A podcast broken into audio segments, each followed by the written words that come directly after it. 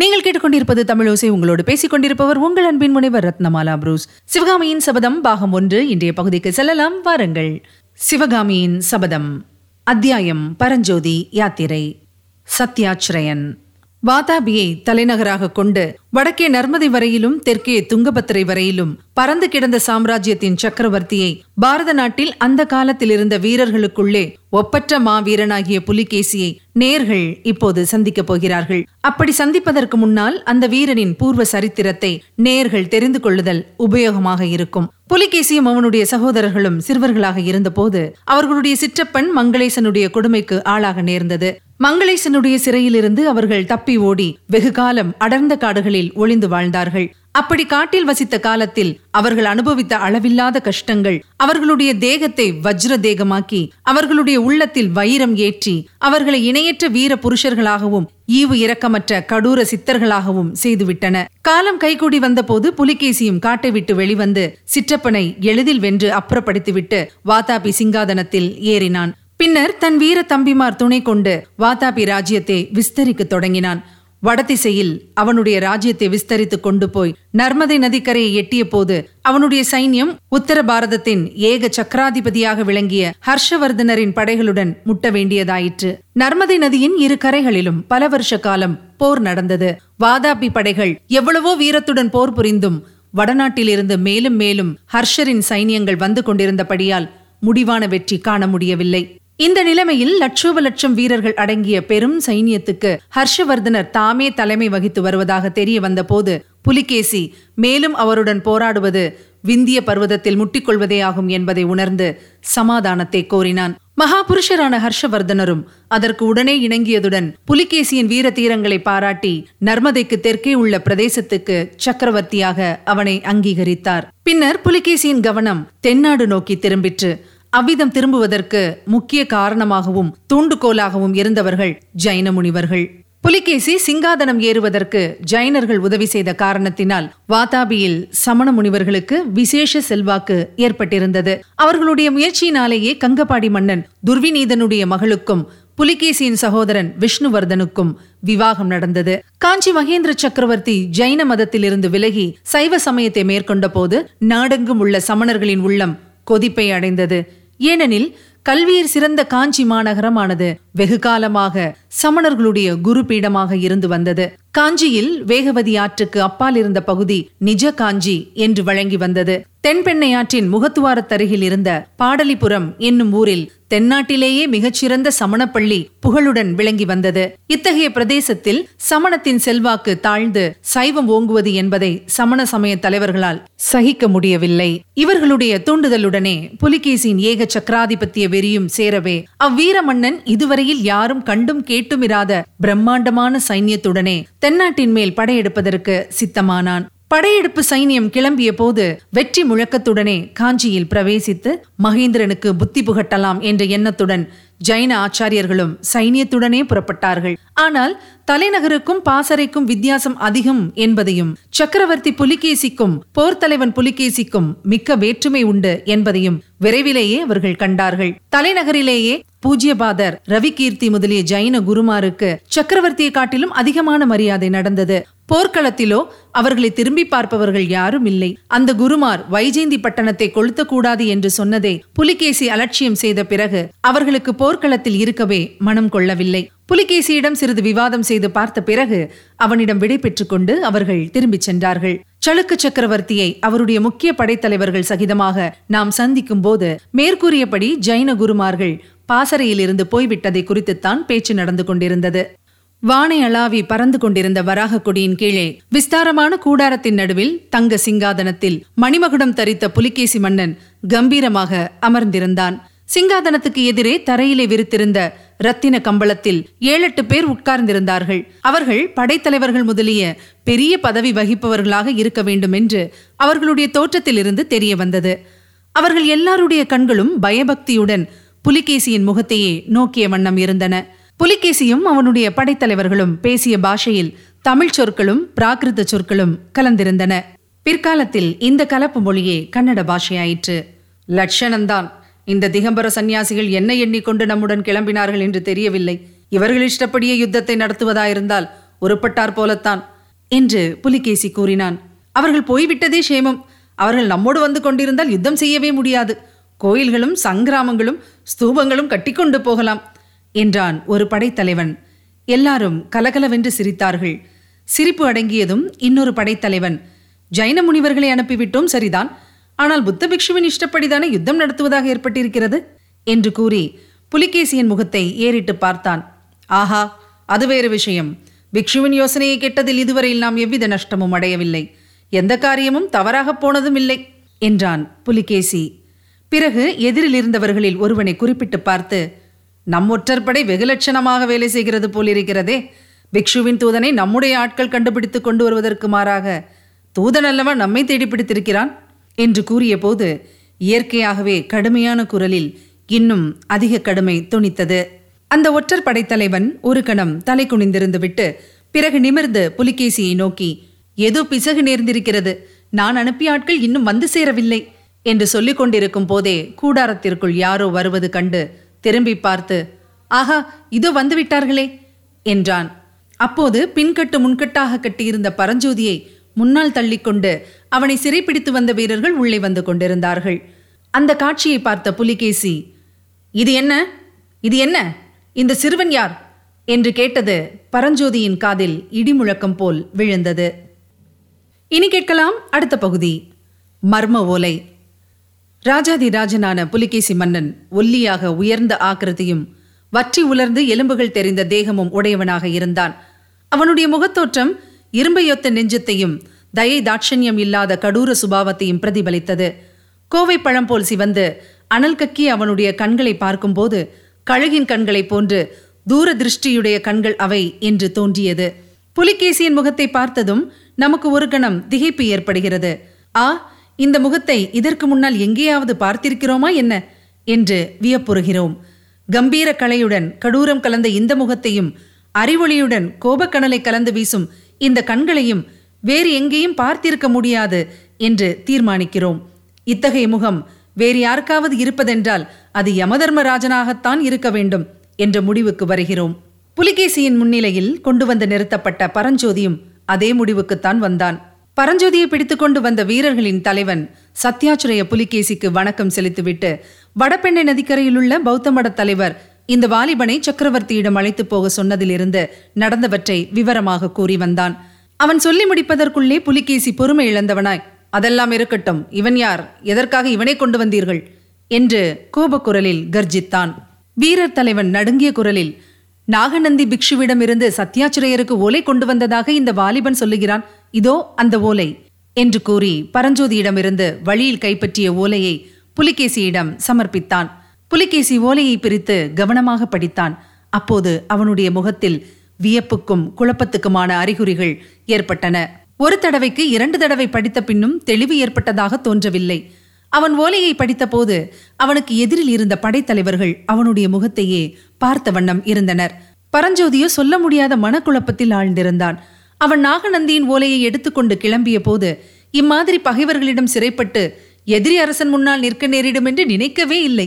அந்த எதிரியின் பாசறையில் வஜ்ரபாகுவை சந்தித்ததும் அவன் போகிற போக்கில் சத்யாச்சிரிய புலிகேசியிடம் உண்மையை உள்ளபடி சொல்லு என்று கூறியதும் அவனுடைய மனக்குழப்பத்தை அதிகமாக்கின. இன்னும் நாகநந்தி தன்னிடம் ஓலையை கொடுத்தபோது கூறிய வார்த்தைகள் நினைவு வந்தபோது அவன் தலையே கிறுகிறுக்கும் போல் ஆகிவிட்டது. இந்த ஓலையை நீ சத்யாச்சிரையரிடமே கொடுக்க வேண்டும். வேறு யாரிடமும் கொடுக்கக்கூடாது. சத்யாச்சிரையரை ஒருவேளை நீ வழியிலேயே சந்தித்தாலும் சந்திக்கலாம். எப்போது எந்த கோலத்தில் அவர் இருப்பார் என்று சொல்ல முடியாது. அவர் எந்த கோலத்தில் பார்த்தாலும் நீ அதிசயப்படாதே. இவ்விதம் நாகநந்தி பிக்ஷு கூறியதும் அவனுக்கு நினைவு வந்தது. நாகநந்தி கூறிய சத்யாச்சிரையர் இந்த வாதாபி சக்கரவர்த்தி புலிகேசியா? நாம் கொண்டு வந்த ஓலையில் உள்ள விஷயம் அஜந்தா வர்ணக்கலவை சம்பந்தமானதுதானா? அல்லது ஒரு பெரிய மர்மமான சூழ்ச்சியில் நாம் அகப்பட்டு கொண்டிருக்கிறோமா? என்று பரஞ்சோதி எண்ணிய போது அவன் அறிவு குழம்பியது. புலிகேசி சட்டென்று தலையை தூக்கி எதிரே இருந்த படைத்தலைவர்களை பார்த்து இந்த ஓலையில் என்ன எழுதியிருக்கிறது தெரியுமா? என்று கேட்டான். உடனே உங்களால் ஒரு நாளும் ஊகம் செய்ய முடியாது என்று தானே மறுமொழியும் கூறிவிட்டு இடி இடி என்று சிரித்தான். இடி முழக்கம் நிற்பது போலவே சட்டென்று சிரிப்பை நிறுத்திவிட்டு காவலர்களுக்கு நடுவில் கட்டுன்று நின்ற பரஞ்சோதியை உற்று நோக்கினான். புலிகேசியினுடைய கழுகு கண்களின் கூறிய பார்வை பரஞ்சோதியின் நெஞ்சையே ஊடுருவுவது போல் இருந்தது. புலிகேசி அவனை பார்த்து கடுமையான குரலில் பிள்ளாய் உண்மையை சொல் நீ யார்? எங்கு வந்தாய்? இந்த ஓலையை கொடுத்தது யார்? இதிலுள்ள விஷயம் என்னதென்று உனக்கு தெரியுமா? என்று சரமாரியாக கேள்விகளை போட்டான். அந்த கேள்விகளில் ஒன்றையும் புரிந்து கொள்ள முடியாதவனாய் பரஞ்சோதி மௌனம் சாதித்த வண்ணம் நின்றான். அதனால் புலிகேசியின் கோபம் கணத்துக்கு கணம் பொங்கி பெருகிற்று. அதை பார்த்த படைத்தலைவர்களில் ஒருவன் பிள்ளையாண்டன் செவிடு போலிருக்கிறது. என்றான். இன்னொருவன் ஊமை என்றான். மற்றொருவன் அதெல்லாம் இல்லை. பையனுக்கு நம்முடைய பாஷை புரியவில்லை. அதனால் விழிக்கிறான் என்றான். அப்போது புலிகேசி ஆமாம் அப்படித்தான் இருக்க வேண்டும். ஜைன முனிவர்கள் கோபித்துக் கொண்டு போனதில் அதுதான் ஒரு சங்கடம். அவர்கள் இருந்தால் எந்த பாஷையாக இருந்தாலும் மொழிபெயர்த்து சொல்லிவிடுவார்கள். போகட்டும் இவனை கொண்டு போய் சிறைப்படுத்தி வையுங்கள். பிறகு பார்த்துக் கொள்வோம் என்று கூறியவன் திடீரென்று வேண்டாம் இவன் இங்கேயே இருக்கட்டும். சற்று முன்பு வந்திருந்த வீரன் வஜ்ரபாகுவை உடனே போய் அழைத்து வாருங்கள் என்றான். வஜ்ரபாகுவை அழைக்க ஆள் போன பிறகு புலிகேசி படைத்தலைவர்களை பார்த்து கூறினான் இந்த ஓலையில் என்ன எழுதியிருக்கிறது தெரியுமா? கேளுங்கள் அதிசயத்தை. இந்த ஓலை கொண்டு வருகிற பையனிடம் அஜந்தாவர்ண ரகசியத்தை சொல்லி அனுப்ப வேணுமாம். இரண்டு வருஷம் நான் அஜந்தா குகைகளிலேயே வசித்திருந்தும் அந்த புத்த பிக்ஷுகளிடமிருந்து வர்ண ரகசியத்தை என்னால் அறிய முடியவில்லை. பிக்ஷுக்கள் அவ்வளவு பத்திரமாக அஜந்தா வர்ண ரகசியத்தை பாதுகாக்கிறார்கள். அப்படி இருக்க இந்த பிள்ளையிடம் அதை சொல்லி அனுப்பும்படி இந்த ஓலையில் எழுதியிருக்கிறது. எழுத்தோ நம் பிக்ஷு எழுதியதாகவே தோன்றுகிறது. இதை பற்றி நீர் என்ன நினைக்கிறீர் மைத்ரேயரே? என்று சொல்லிக்கொண்டே புலிகேசி மன்னன் அந்த ஓலையை ஒற்றற்படை தலைவனிடம் நீட்டினான். மைத்ரேயன் ஓலையை வாங்கி கவனமாக படித்தான். பின்னர் சக்கரவர்த்தியை பார்த்து சத்யாச்சிரயா இதில் ஏதோ மர்மமான செய்தி இருப்பதாக தெரிகிறது. பையனை விசாரிக்கிறபடி விசாரித்தால் தெரிகிறது என்றான். அழகுதான் மைத்ரேயரே. பையனை எப்படி விசாரித்தாலும் அவன் சொல்கிறது நமக்கு விளங்கினால் தானே உபயோகம்? அதற்காகத்தான் வஜ்ரபாகுவை எதிர்பார்த்து கொண்டிருக்கிறேன் என்றான் புலிகேசி. இப்படி அவன் சொல்லிக் கொண்டிருக்கும் போதே வஜ்ரபாகு கூடாரத்துக்குள் நுழைந்தான்.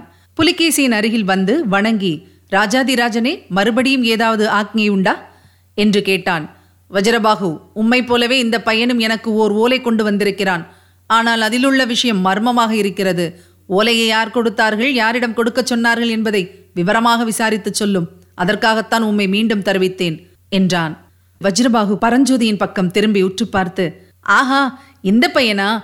இவனை நான் முந்தானால் இரவு மகேந்திர மண்டபத்தில் பார்த்தேனே. இவனை பார்த்ததுமே எனக்கு சந்தேகம் உண்டாயிற்று. விசாரித்தேன் ஆனால் பையன் அமுக்கன் மறுமொழியை சொல்லவில்லை என்றான். இப்போது விசாரியும். மறுமொழி சொல்லாவிட்டால் நாம் சொல்லச் செய்கிறோம் என்றான் வாதாபி அரசன். மன்னர் மன்னா இவன் சுத்த வீரனாக காண்கிறான். இவனை பயமுறுத்தி தகவல் ஒன்றும் அறிய முடியாது. நானே விசாரித்து பார்க்கிறேன் என்று வஜ்ரபாகு கூறிவிட்டு பரஞ்சோதியை நோக்கி தம்பி நான் அப்போதே சொன்னேன் அல்லவா? அதன்படி சத்யாச்சிரையரிடம் உள்ளது உள்ளபடி சொல்லு. பயப்பட வேண்டாம். நான் உன்னை தப்புவிக்கிறேன் என்றான். அதற்கு பரஞ்சோதி ஐயா எனக்கு பயமே கிடையாது. எதற்காக பயப்பட வேண்டும்? உயிருக்கு மேலே நஷ்டமாக கூடியது ஒன்றுமில்லை அல்லவா? இந்த ஓலையை நாகார்ஜுன பர்வதத்துக்கு கொண்டு போய் சத்யாச்சிரையரிடம் கொடுக்கும்படி நாகநந்தி பிக்ஷு கூறினார். நீங்கள் சொல்கிறபடி இவருக்குத்தான் இந்த ஓலை என்றால் பெற்றுக்கொண்டு விடை எழுதி கொடுக்கட்டும்.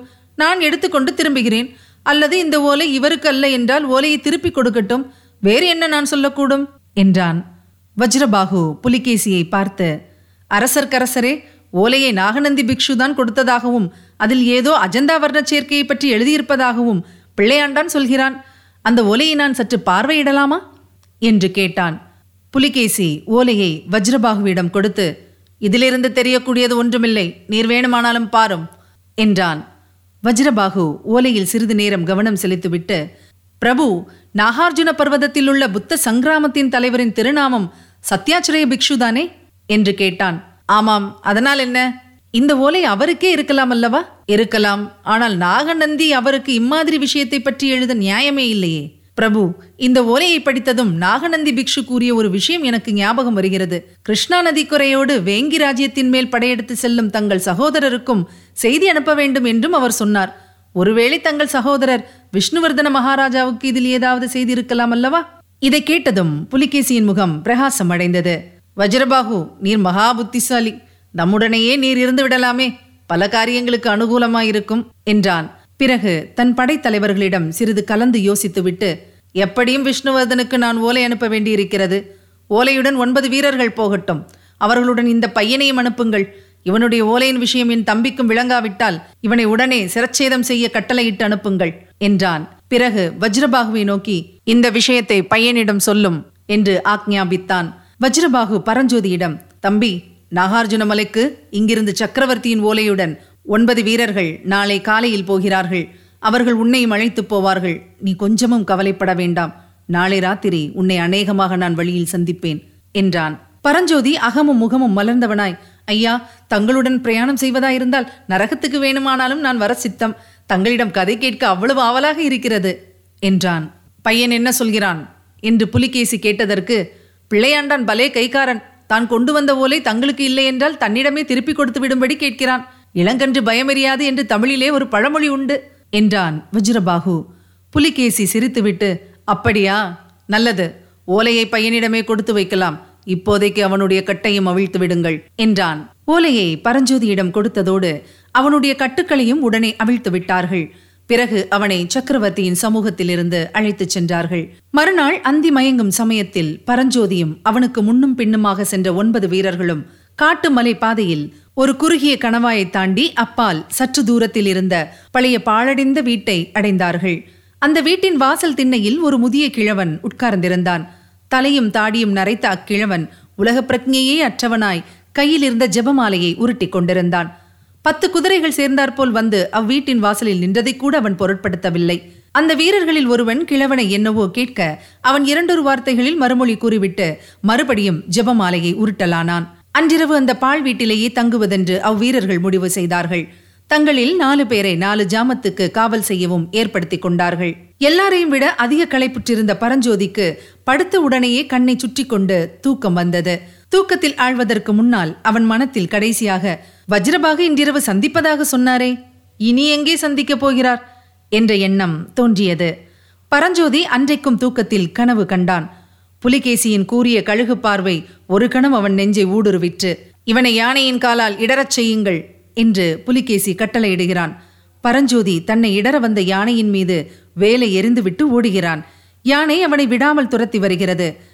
கடைசியில் அது கிட்ட நெருங்கி விட்டது யானையின் தும்பிக்கை தன் தோளில் பட்டதும் பரஞ்சோதி திடுக்கிட்டு திரும்பி பார்க்கிறான்.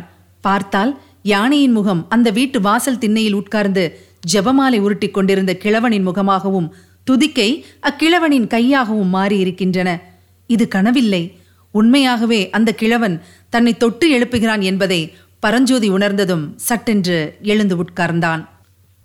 இதுவரை நீங்கள் கேட்டது சிவகாமியின் சபதம் பாகம் ஒன்று. வழங்கியவர் உங்கள் அன்பின் முனைவர் ரத்னமாலா புரூஸ். சிவகாமியின் சபதம் என்ற எமது இந்த ஒலிப்புத்தக முயற்சிக்கு நீங்கள் அளித்து வரும் அன்பும் ஆதரவும் நிறைவான மகிழ்ச்சியை தருகிறது. தொடர்ந்து கேளுங்கள் நண்பர்களிடமும் பகிருங்கள் சப்ஸ்கிரைப் செய்ய சொல்லுங்கள். அவர்களும் தேன் தமிழ் சுவை பருகட்டும். அடுத்த பகுதியில் சந்திக்கலாம். இணைந்திருங்கள் மகிழ்ந்திருங்கள்.